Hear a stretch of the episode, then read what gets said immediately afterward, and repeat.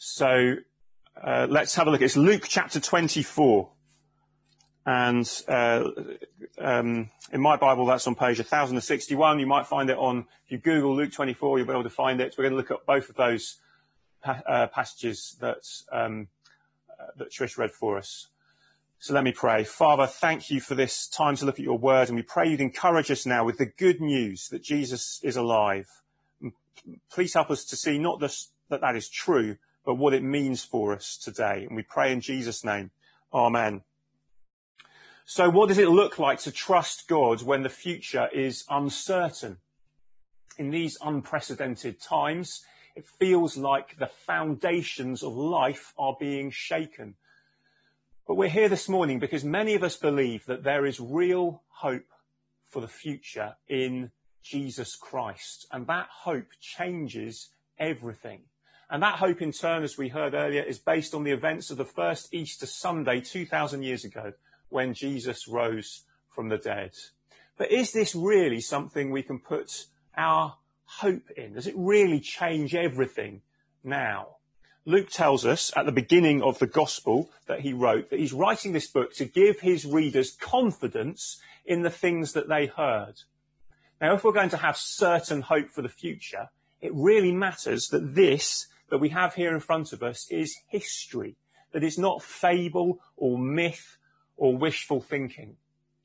But what if this is all one big conspiracy? What if in fact Jesus didn't rise from the dead, but instead it's all been made up? The disciples hid the body, they were mistaken, he, he never actually died in the first place, or whatever it might be.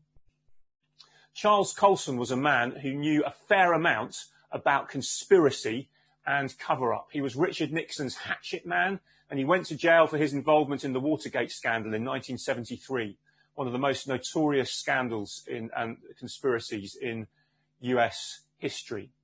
But while he was in prison, he came to faith in Jesus. And later he wrote this about the question of whether the resurrection of Jesus could have been a conspiracy. He said, I know the resurrection is a fact and Watergate proved it to me. How? Because 12 men testified they had seen Jesus rise from the dead. Then they proclaimed that truth for 40 years, never once denying it. Every one was beaten, tortured, stoned and put in prison. They would not have endured that if it weren't true. Watergate embroiled 12 of the most powerful men in the world and they couldn't keep a lie for three weeks. You're telling me 12 apostles could keep a lie for 40 years? Absolutely impossible. In the circumstances we face today, as much as at any time, we need certainty and confidence about the future. If you're joining us for the first time or you're still looking into Christian things, we want to share with you the real hope we believe it's possible to have because Jesus rose from the dead. But also for the rest of us, as we seek to live out our faith in challenging circumstances, what difference does it make? What difference does the resurrection of Jesus make as we seek to live out our faith today? The readings we heard are designed to give us that kind of confidence. Luke tells us the facts about Jesus' resurrection. He gives us the evidence and he gives us the meaning. So first, the facts. The first reading that we heard from the beginning of chapter 24 makes clear that Jesus' resurrection is completely unexpected. The women head to the tomb, the same tomb where they witnessed Jesus' body being laid two days earlier, and they are carrying spices to anoint his body. It's clear they are expecting to find the tomb as they left it. And they find the massive stone in front of the tomb had been rolled away and they're frightened. This is not what they were expecting. Now, the, that idea continues through the rest of the chapter as Jesus begins to appear to his followers. So look, and we're going to spend the rest of the time looking at the, the, the final section that we heard from verse 36 onwards. Look at verse 37. Jesus has suddenly appeared among his disciples, and what do they do? Despite everything they've heard so far, and some of them have witnessed, we don't get a kind of Ernst Stavro Blofeld moment, you know, I've been expecting you, Mr. Bond. No, it's the very opposite. This is the last thing that they are expecting. The, the, the, their first conclusion, verse 37, is uh, that he is a ghost, and they are startled and frightened. Luke is telling us that he doesn't think they made this up. Do you see? So Jesus gives them physical signs that it is really him. Verse 39. Look, touch me and see. A ghost does not have flesh and bones as you see I have. And verse 40. He shows them his hands and his feet and he asks for something to eat. And verse 43, he takes it and he eats. Now what does all this show? It shows us two things clearly. First, that it's definitely him. He's not a Churchillian double. You know, there are rumours that Winston Churchill had a double who may have recorded some of his speeches in World War II and that kind of thing. Some people have tried to say that perhaps Jesus perhaps had an identical twin or someone who looked exactly like him. And we're definitely getting into the realm of dodgy documentaries on Channel 5 at this point. But these verses and this chapter rule that out. There's the empty tomb for a start. So if Jesus' body had been stolen or moved at some point, surely that would have come to light. People would say, well, you know, you're saying Jesus has rose from the dead. He hasn't because look, here's his body. But they don't do that. Um, he, he, but then he, also he shows them his hands and his feet. Verse 39, the same hands and feet that were crucified, that had nails driven through them. And in John's gospel, this is spelt out as Thomas feels the nail marks for himself. And even in eternity, we heard in the first reading of, the, of those, we, we heard, um, there's another, there's another bit in the Bible in Revelation where we hear that, that those surrounding the throne worshipping the Lamb who was slain. He carries the marks of his crucifixion forever. This is definitely him. And secondly, he is definitely physically alive again with a new body. He can be touched. And just for the avoidance of doubt, he eats something. So that later, when Jesus has gone, not only do they have the memory of touching his risen body, but they also have less fish in the room than they started out with. So like when a student makes a fleeting visit home from university, one night only, and the next day you think, was it, was it just a dream? Uh, were they really here? Well, the proof is in the fridge. Yesterday it was full. Today all the food has gone. He was definitely physically here. We touched him and we, he ate some fish, the disciples can say later. But the, these are the facts then that Luke wants us to see. It is definitely him and he is physically risen. But can we really believe this? Where's the evidence? That's the second thing that uh, Luke gives us here. You could say there are two types of witness in this passage. There are first of all eyewitnesses. Luke is all about eyewitnesses. He wasn't there at the time, although he was closely involved in the early church by the time the gospel is being preached in the book of Acts. He's investigated these things and found what the eyewitnesses said and given us all the detail, even the stuff that's a bit odd. the women going first to the tomb. You don't make that up unless it's true in that culture because a woman's testimony was invalid in a court of law the fact that Jesus' disciples are so overcome with fear and anxiety that they don't recognize him first of all. This is the last thing that they expect. Do you see, this is all evidence of eyewitness testimony, the same kind of eyewitness testimony that leads us to believe, for example, that there was a battle of Hastings or a sinking of the Titanic.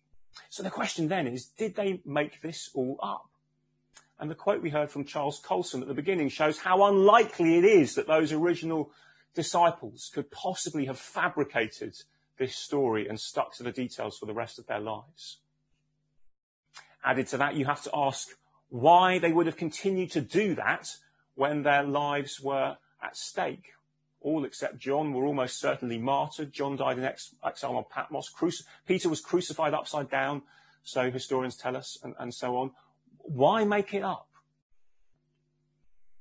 So that is one type of witness here, the eyewitness. The other is the witness of scripture itself, the Old Testament. So verse 44, which foretold in different ways that Jesus would come, that he would die and rise and reign forever. You might think if it was so obvious, why didn't people see immediately that Jesus was the promised Messiah? And it's a bit like an Agatha Christie novel. When you, you know, when you first read the, the novel, the ending comes as a massive surprise as the butler is revealed as the murderer on the last page. It's a complete shock. But then you go back through the novel and you realize the clues were there all along.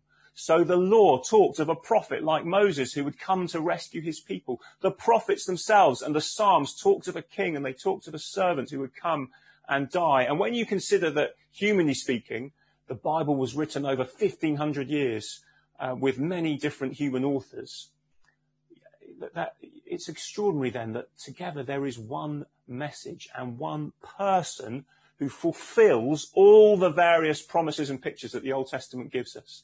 Isn't that extraordinary? That is the evidence we have that demonstrates why we can be confident in these facts as Luke reports them to us here. So we've seen the facts, we've seen the evidence that supports us believing them and saying, yeah, yeah, no, this is actually true. And then finally, and in many ways, most importantly, the meaning. The meaning of Jesus' resurrection is summed up in the greeting that he gives his disciples in verse 36. Do you see? He says, peace be with you. And in those words, we can see far more than just some kind of hippie greeting, you know, peace man. No, we can see the gospel. Because it is only through Jesus' resurrection from the dead that his people can find true faith, true peace rather. They can only, the only way they can find true peace with God. On the night that Jesus was born, remember what did the angels sing? They sang peace on earth. And now we see how that peace with God is brought about.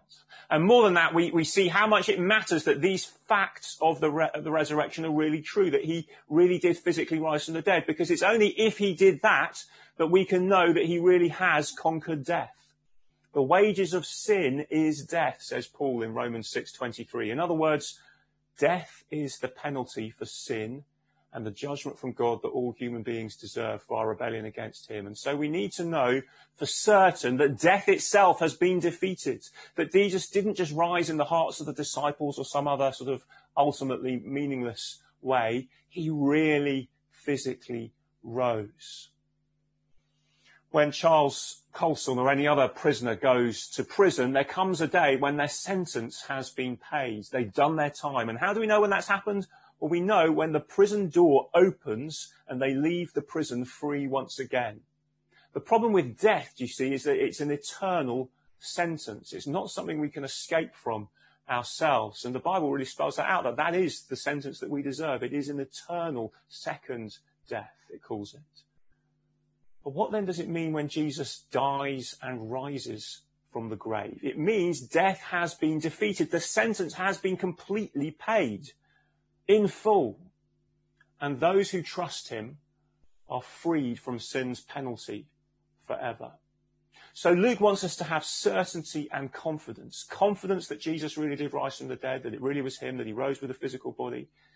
That we can have confidence in the eyewitnesses and the witness of scripture so that we can have confidence that we too one day will rise from the dead with new bodies if we trust in him today. And then more than that, you see at the end of the reading from verse 48 and 49, he wants those who have been convinced to go and be witnesses of these truths. And how badly does our world need to hear of these things now? This is good news, is it not? For the grieving, for the lonely, for the vulnerable, for the stressed, for the anxious, for the frustrated. This is good news for all because all in the end must face death, our greatest enemy. So let, me ask you, do you have that confidence that Luke wants to give us here? What, what, what can you say in the reality, in, in the face of the reality of life in a fallen world? Perhaps it feels like a particular struggle at the moment to put our faith in Jesus when so much feels out of control.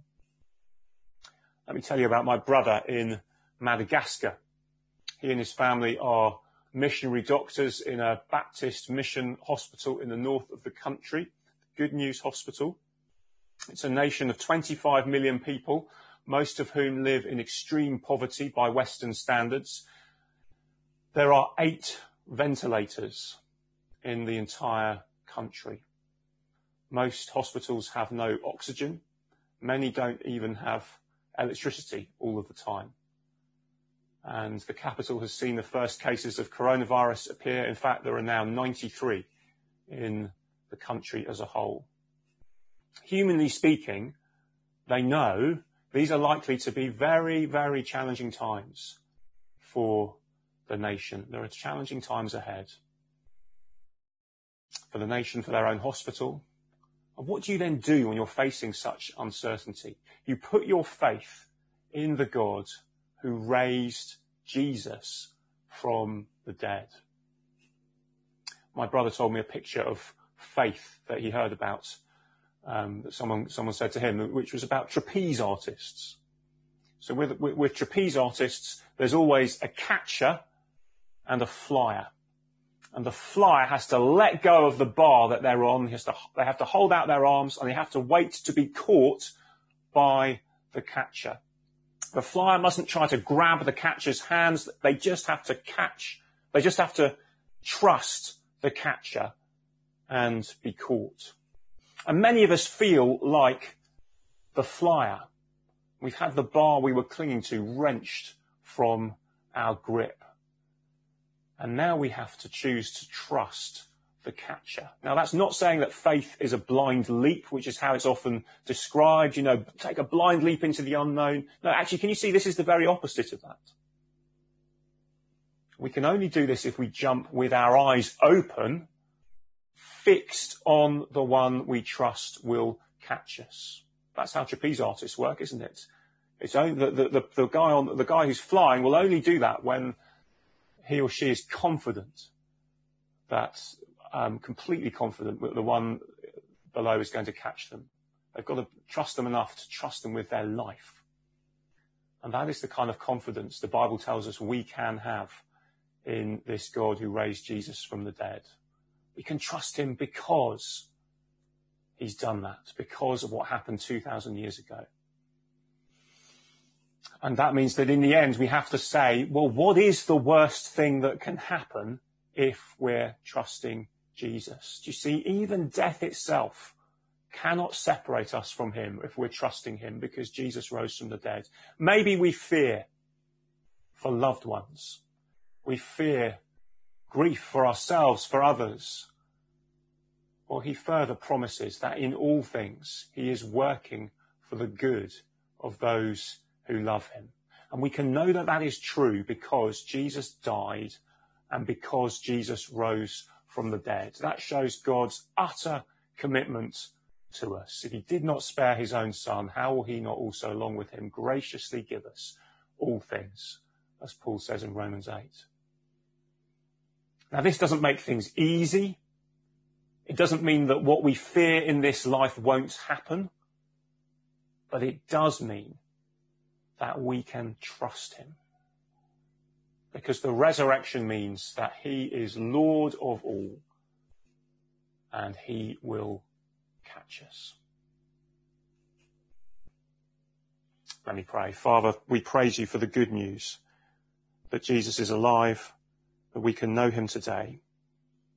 Thank you that in the face of sin and death and everything that we are afraid of, things which are very real in our lives today, we praise you that we know there is one who has conquered all that is evil.